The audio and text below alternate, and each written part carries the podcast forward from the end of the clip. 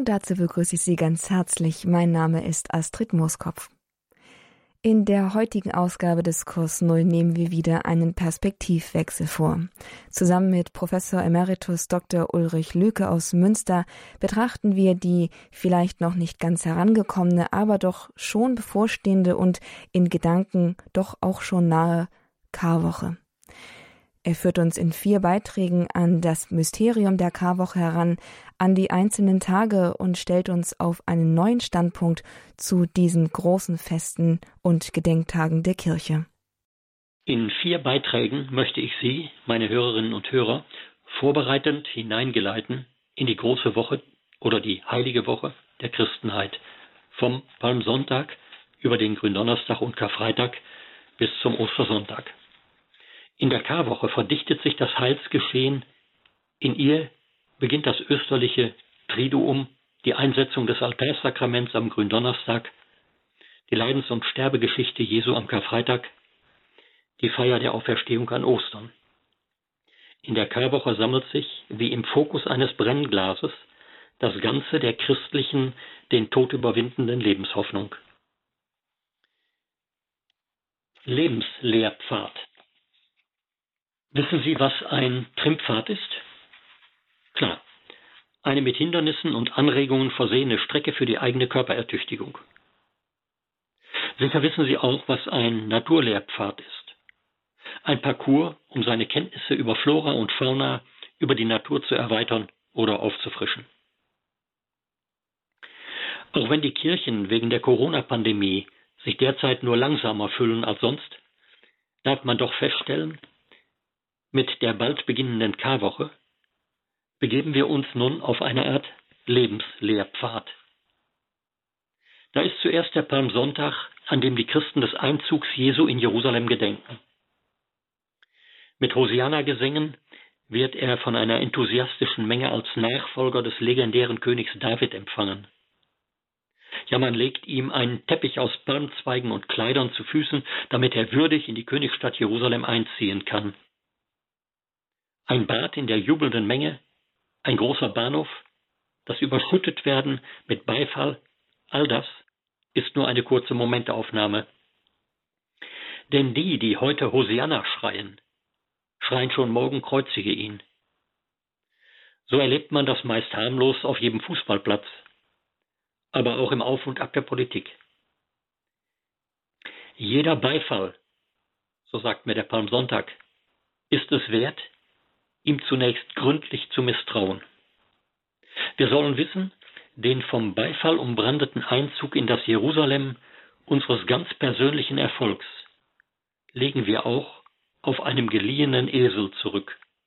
Solche Tiere sind störrisch. Die nächste Station auf dem Lebenslehrpfad ist der Gründonnerstag. Auch hier, bei diesem auf Gemeinschaft zielenden Ereignis, nötigt uns ein eigentlich lächerliches Virus mehr zum Alleinsein, als wir wollen, ermöglicht aber dadurch vielleicht auch eine distanzierte Betrachtung. Christen gedenken an diesem Tag des letzten Abendmahls Jesu. Von diesem Mahl, das die Menschen miteinander und mit Christus vereint, wurde selbst ein Judas nicht ausgeschlossen.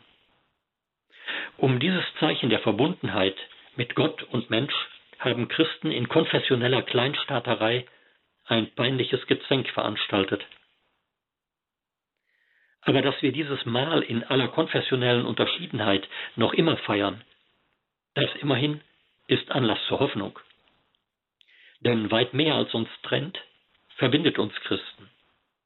Freilich haben sich, wie Menschen überall, auch die Christen aller Konfessionen mit dem anderen Zeichen des Gründonnerstags schwer getan mit dem Sklavendienst der Fußwaschung.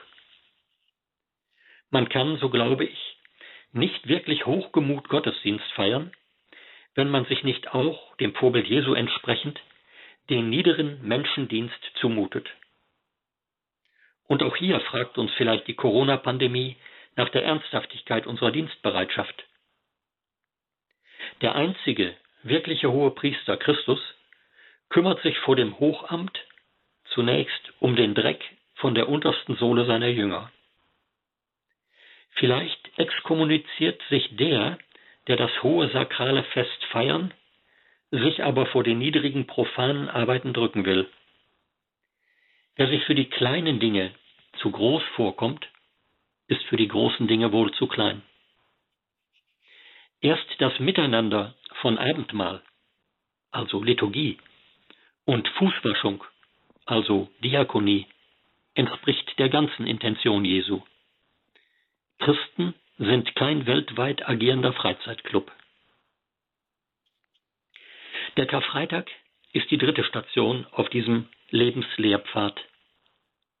Man schickt Jesus von Pontius nach Pilatus, foltert ihn mit Geißelhieben und Dornenkrone und lässt ihn nach einem jeglicher Gerechtigkeit hohnsprechenden Prozess durch die Gasse der Gaffer und Glotzer sein Kreuz tragen. Öffentlich entehrt und entblößt stirbt er schließlich wie ein Verbrecher am Kreuz. Mit den Worten Mein Gott, mein Gott, warum hast du mich verlassen? und Vater, in deine Hände lege ich meinen Geist, durchmisst er betend, nämlich Psalmen betend, den Abgrund zwischen Verzweiflung und Gottvertrauen. Schaffen wir es, angesichts der hunderttausendfach tödlich verlaufenden Pandemie und Flüchtlingskrisen unserer Tage, noch betend von der Verzweiflung zum Gottvertrauen?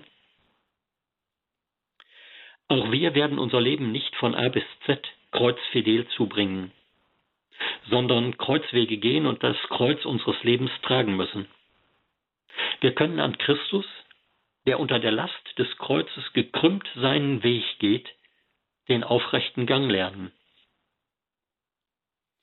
Die vierte Station ist der Kasamstag.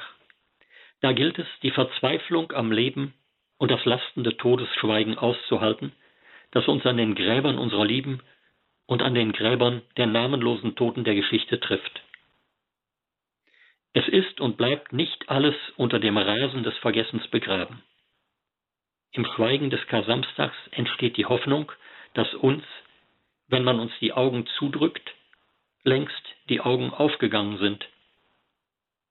Das Schweigen des Kar-Samstags schärft unser Ohr für die fast ungläubig mitgeteilte Osterbotschaft und das zaghaft anklingende Osterhalleluja. Die Finsternis der Osternacht schärft unser Auge für das erste Zwielicht des Ostermorgens, für das Licht der Osterkerze und das die Nacht jedes Todes ausleuchtende Licht des Lebens. Nutzen wir diese Karwoche als einen Lebenslehrpfad, als einen Lehrgang fürs Leben und zum Leben.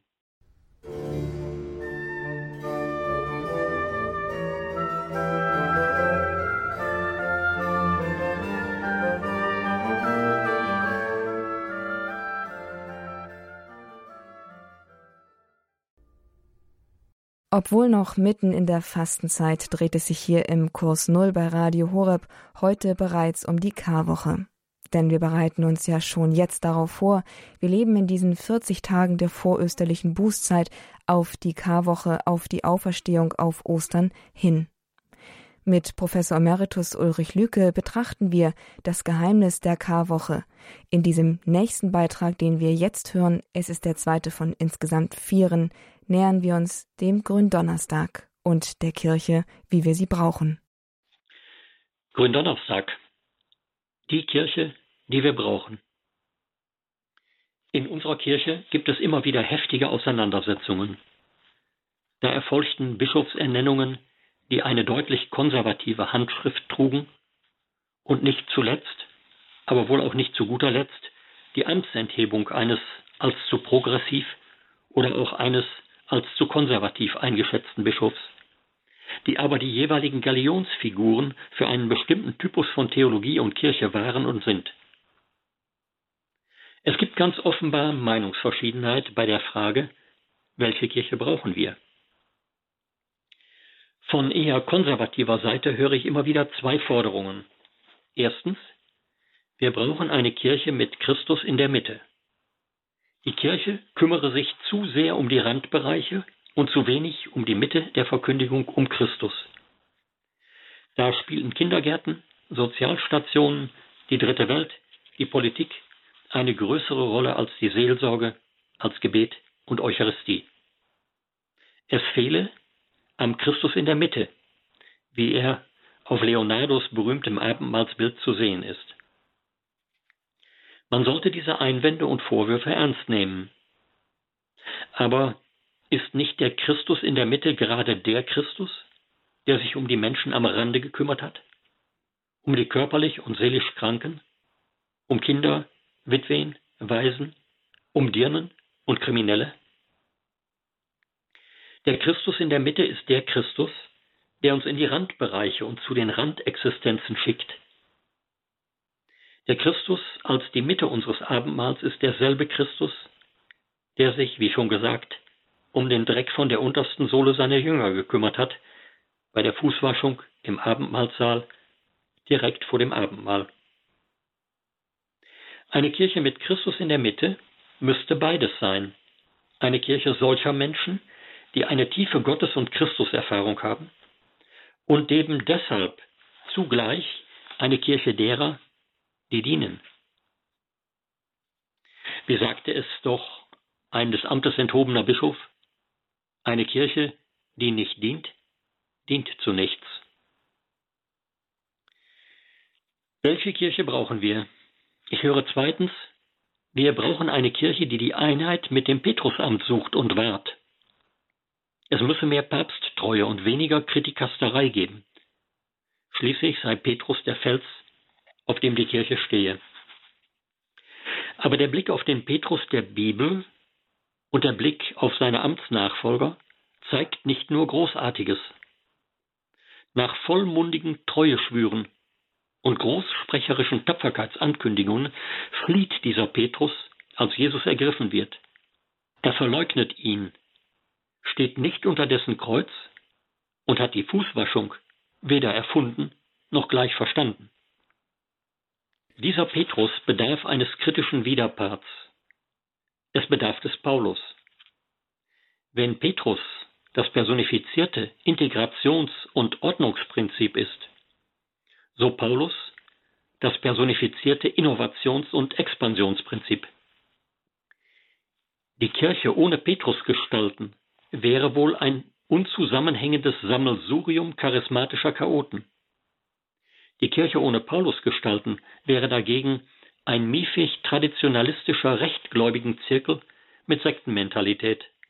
Beides wäre nicht die Kirche, die wir brauchen. Petrus und Paulus gaben schließlich beide ihr Leben für Christus und im Dienst an dieser Kirche und beglaubigten so ihr grundverschiedenes Engagement. Einheit mit dem Petrusamt kann und darf nicht autoritative Gleichschaltung der Meinungen sein. Sie muss um Gottes Willen die spannungsvolle Einheit sein, als die Christus sie mit der Wahl dieser unterschiedlichen Charaktere offenbar wollte. Im Übrigen ist die Einheit mit dem Petrusamt nur eine vorläufige, eine Einheit auf dem Wege. Das Ziel aber ist weit wichtiger, die Einheit in Christus. Vielleicht kann man die Frage, welche Kirche wir brauchen, so beantworten. Wir brauchen eine Kirche, die das Brot teilt. Das ist eine Kirche, die keinen verhungern lässt. Eine Kirche, die das Brot teilend Christus ähnlich wird und die das Brot teilend Christus erkennbar macht. Christen erkennt man nicht am Brot horten, sondern am Brot teilen. Erst eine Kirche, die das Brot teilt, das Eucharistische wie das tägliche, ist zugleich integrationsfähig und innovationsfähig. Erst eine Kirche, die das Brot teilt, das tägliche wie das Eucharistische, ist bei den Menschen am Rande und bei Christus in der Mitte. Der frühere Bischof von Limburg, Franz Kamphaus, predigte noch als Regens im Münsteraner Priesterseminar meinem buntscheckig progressiv-konservativen Studienkurs, die wirkliche Trennungslinie in der Kirche verläuft nicht zwischen Konservativen und Progressiven, sondern zwischen denen, die sich ernsthaft um die Nachfolge Jesu bemühen und solchen, die das nicht tun. Die Ernsthaftigkeit der Nachfolge kann man aber am Teilen des Brotes ablesen, des Eucharistischen wie des täglichen. Eine solche das Brot teilende Kirche brauchen wir. Wir sollten versuchen, es miteinander zu sein.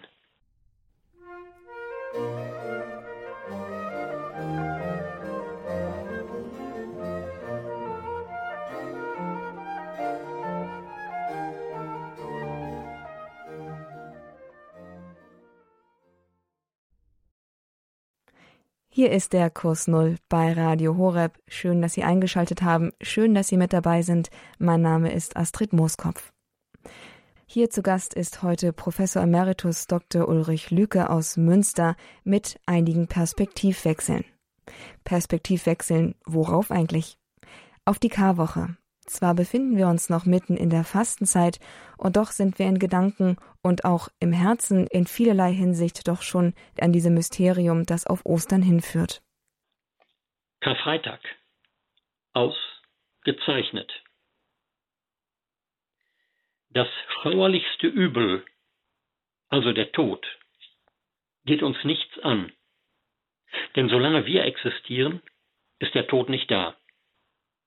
Und wenn der Tod da ist, existieren wir ja nicht mehr. Er geht also weder die Lebenden etwas an, noch die Toten. Denn die einen berührt er nicht und die anderen existieren ja nicht mehr. Die Menge flieht bald den Tod als das ärgste Übel, bald sucht sie ihn als Erholung von den Übeln des Lebens. Der Weise dagegen lehnt weder das Leben ab, noch fürchtet er das Nichtleben. Denn weder belästigt ihn das Leben, noch meint er, das Nichtleben sei ein Übel. Was Sie da gerade gehört haben, sind Worte des griechischen Philosophen Epikur.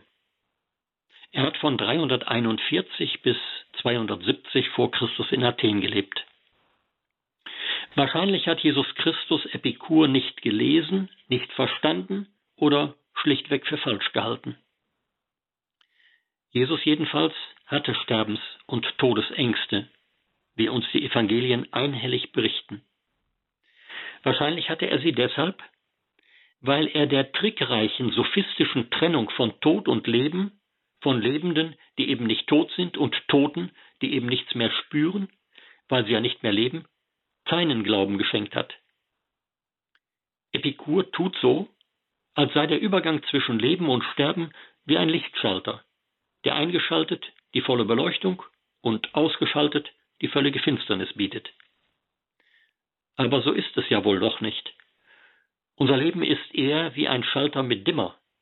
Da gibt es viele Stufen der Erhellung und der Verdunklung zwischen voller Beleuchtung und völliger Finsternis. Und wohl in jedem Leben werden viele kleinere und größere Tode gestorben, bevor der endgültige Tod da ist. Der Dichter Rainer Maria Rilke 1875 bis 1926 hat er gelebt, hat das Sterben mitten im Leben in seinem Gedicht Schlussstück so in Verse gebracht. Der Tod ist groß. Wir sind die Seinen, lachenden Munds. Wenn wir uns mitten im Leben meinen, wagt er zu weinen, mitten in uns. Ja, der Tod geht uns etwas an. Er sitzt uns schon vom Mutterleib an, im Mark und Bein. Wer die tief verstörenden Bilder aus dem Mutterleib vom Kampf des Embryos gegen die Saugkürette des Abtreibers gesehen hat, wer den sich oft wochenlang hinziehenden Todeskampf eines schwer Krebskranken schon einmal gesehen hat, der merkt, der Tod steckt uns vom Lebensanfang bis zum Lebensende in Mark und Bein. Der Tod sitzt uns unter der Haut, er sitzt im Markt des Lebens und wir kämpfen um das Leben. Der Tod geht uns so sehr etwas an, dass Gott ihn in Jesus Christus zur Chefsache machte. Er geht uns so sehr etwas an, dass sich Gott selbst einschalten muss, um des Menschen willen und um Himmels willen. Und so gibt uns Gott in der Passion Jesu Christi ein Beispiel, nicht wie man den Tod umgehen kann, sondern wie man mit dem Tod umgehen kann. Wie mit dem Tod umzugehen ist im Licht des verheißenen Lebens Gottes. Und Jesus tut das als beispielhafter Beter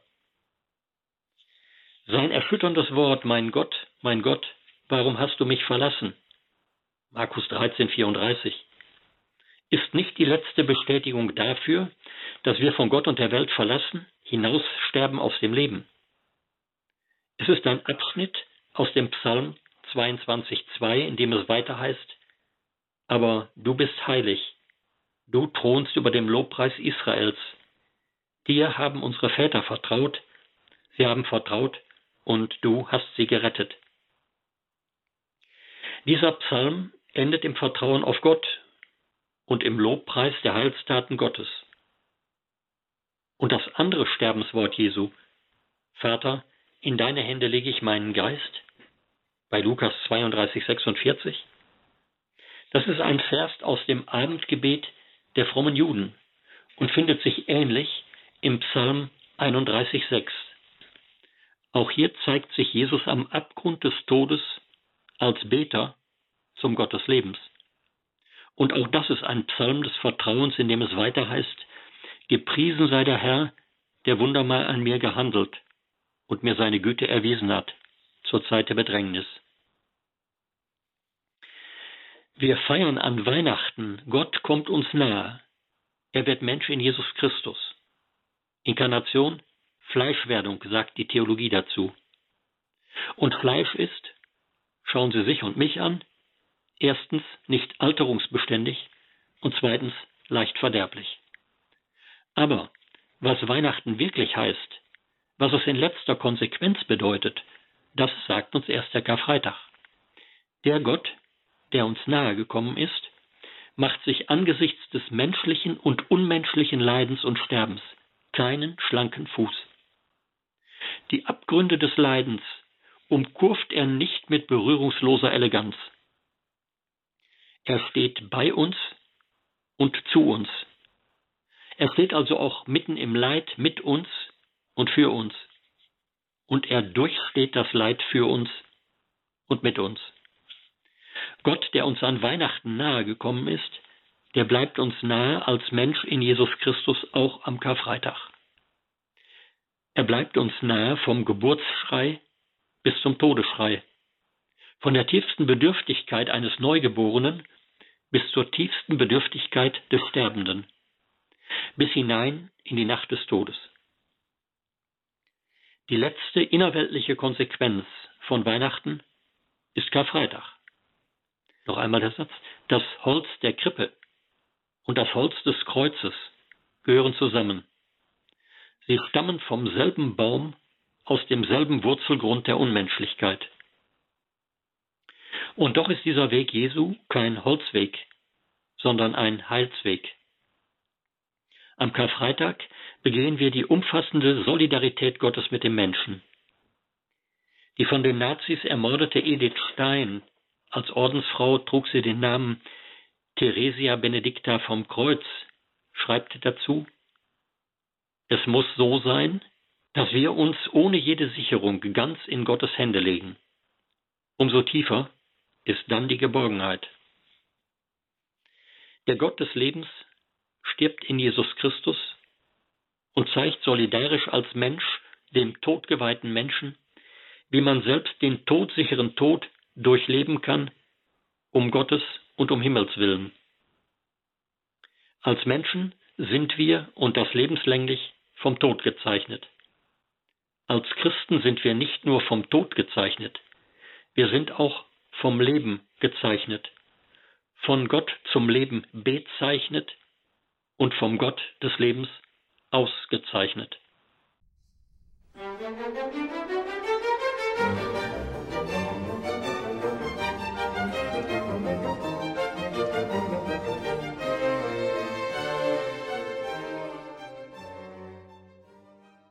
Lebenslehrpfad, die gesamte Karwoche im Blick, dann der Gründonnerstag, Anschließend hatten wir den Karfreitag betrachtet. Und jetzt? Jetzt kommen wir auf Ostern, auf die Auferstehung. Was ist der Tod im Licht der Auferstehung? Das lassen wir uns jetzt in einem vierten und letzten Beitrag, in einem vierten und letzten Perspektivwechsel von Professor Emeritus Dr. Ulrich Lüke nahebringen. Transformation, nicht Deformation. Das Krankenhaus, an dem ich Dienst tun darf, beherbergt auch ein großes Neugeborenen- und Frühgeborenenzentrum. Gemeinhin ist die Geburt eines Menschen Anlass zur Freude. Und nach den frisch gebackenen Eltern freuen sich zumeist auch die frisch gebackenen Großeltern über das neue Leben, das da ans Licht dieser Welt drängt. Aber manchmal, wenn das mit Freude erwartete Kind dann doch tot oder mit schweren Behinderungen zur Welt kommt, dann ist auch die Trauer abgrundtief und schier endlos. Und immer wieder kommt es auch mal vor, dass Zwillinge geboren werden, eines gesund und voller Verheißung von Leben und eines mit schwersten Behinderungen, dem Leben nicht gewachsen und darum dem Tod geweiht. Dann sind sie fast gleichzeitig der erste Atemzug des einen und der letzte des anderen. Dann fallen der Geburtstag des einen und der Todestag des anderen zusammen, oder es fallen für eines sein Geburts- und sein Todestag sogar zusammen. Das ist ein kaum zu ertragendes, ein abgrundtiefes und himmelhohes Wechselbad der Gefühle. So ist es auch in meiner Klinik vor einiger Zeit gewesen, um Ostern, dem Fest des Lebens. Und dann werden Klage und Anklage, aber auch Lob und Dank an die Adresse Gottes gerichtet. Dem einen Kind, das nur wenige Atemzüge auf dieser Welt aushalten konnte, durfte ich für seinen Weg ins Jenseits die Nottaufe spenden und dem anderen für seinen weiteren Weg im Diesseits den Segen. Ist Gott ungerecht? fragen sich da manche Menschen. Mich erinnerte dieses Zusammentreffen von Tod und Leben an ein Erlebnis, das mir sehr tief ging und bis heute präsent ist. Ich brachte in längst vergangenen Studientagen meine Armbanduhr zwecks Reparatur zum Uhrmacher. Der entschloss sich, damals war das noch gang und gäbe, einmal schnell ins Uhrwerk hineinzusehen für eine erste Diagnose. Und dann ging er in seine Werkstatt und ließ mich einige Minuten in seinem Laden zwischen zahlreichen Standuhren allein. Manche von ihnen standen still, andere liefen, aber keineswegs mit synchronem Ticken und Uhrschlag, ja nicht einmal mit gleichen Uhrzeiten und gleichem Stundenschlag. Jede Uhr hatte ihre eigene fortgeschrittene oder frühe Zeit. Manch eine war, wie die hochgezogenen Gewichte andeuteten, wohl frisch aufgezogen. Manch eine war mit tief hängenden Gewichten kurz vor dem Stillstand. Wie unser menschliches Leben durchfuhr es mich, mit unterschiedlicher Taktung und unterschiedlicher Lebenszeit und Lebenserwartung.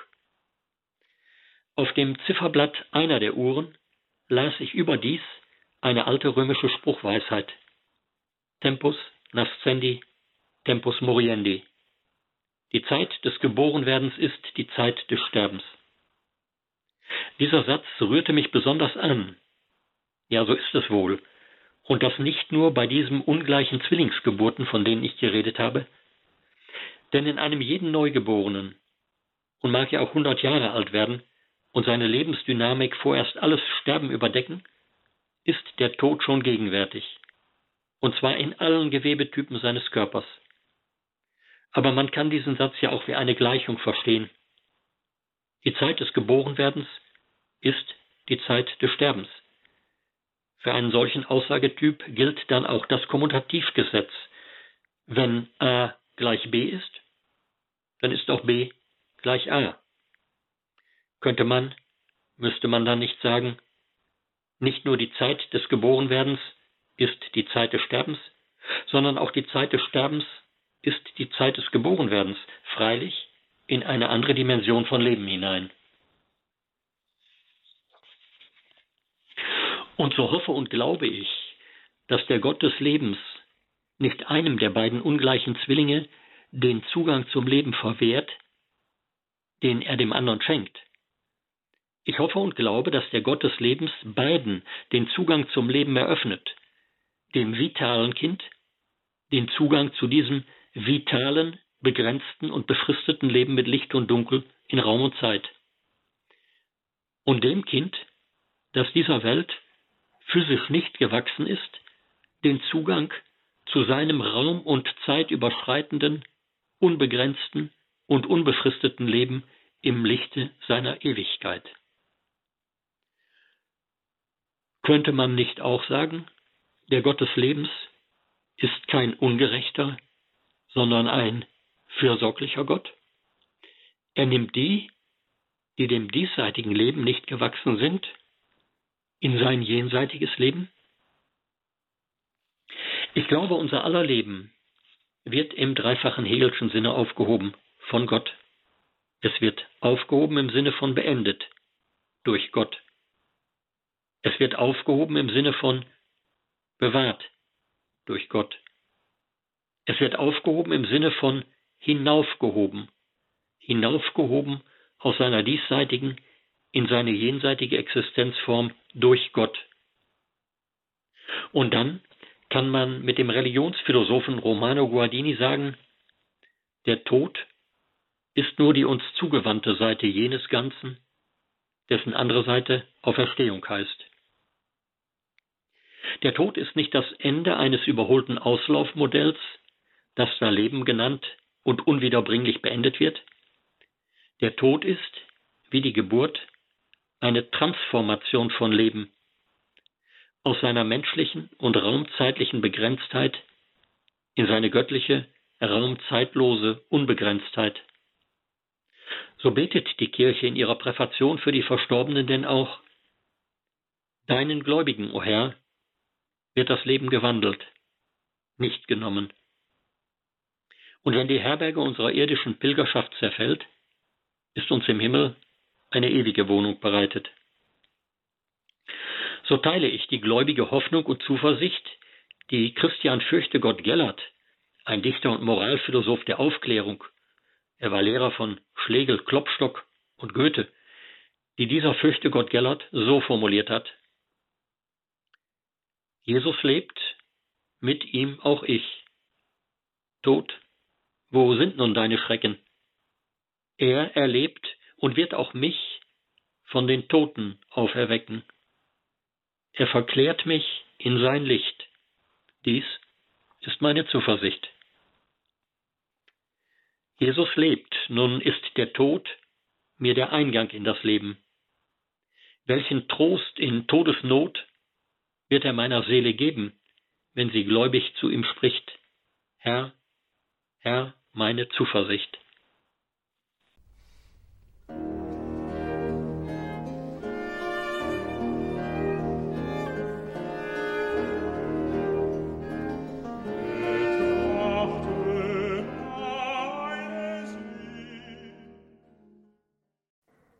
Die Karwoche, der Gründonnerstag, der Karfreitag und dann Ostersonntag. Auf diese Geheimnisse haben wir heute in unserer Sendung Kurs Null einen Blick werfen dürfen und vielleicht einen neuen Blick. Professor Emeritus Dr. Ulrich Lücke hat uns nämlich in vier Perspektivwechseln, vier Impulsen an die Karwoche mit ihren Geheimnissen herangeführt. Dafür einen herzlichen Dank an unseren heutigen Referenten nach Münster. Liebe Zuhörer, wie gewohnt können Sie diese Perspektivwechsel, diese Impulse, diese Beiträge, diese Gedanken auch noch einmal nachhören bei uns in der Mediathek unter www.horeb.org in der Rubrik Kurs Null. Wer lieber mit CDs hantiert, der kann sich diese Sendung auch als CD zuschicken lassen. Wenden Sie sich dafür gerne an unseren CD-Dienst unter der 08328 921 120. Die Kollegen sind am Montag wieder für Sie verfügbar. Dieser Service ist für Sie kostenlos. Gleichzeitig freuen wir uns natürlich, wenn Sie mit Ihrem Beitrag, mit Ihrem finanziellen Beitrag das Werk der Evangelisierung in Deutschland und im deutschsprachigen Raum mit unterstützen möchten. Alle Informationen, wie Sie Radio Horeb unterstützen können, finden Sie auch auf unserer Internetseite unter www.horeb.org und da geht es nicht nur um Ihren Geldbeutel, wenn auch, es geht auch um Sie als ganze Person. Sie haben auch die Möglichkeit, sich ehrenamtlich für uns zu engagieren, mit uns zu engagieren und oder für uns zu beten, mit uns zu beten. Für all das, was Sie bereits tun, was Sie zu tun planen und was Sie getan haben, dafür von Herzen vergelt's Gott. Ich darf mich an dieser Stelle von Ihnen verabschieden. Im Programm geht es natürlich jetzt weiter. Damit wünsche ich Ihnen ganz viel Freude und ich freue mich darauf, wenn wir uns nächste Woche beim Grundkurs des Glaubens um 14 Uhr dann wieder hören. Alles Gute Ihnen, Gottes Segen. Mein Name ist Astrid Mooskopf.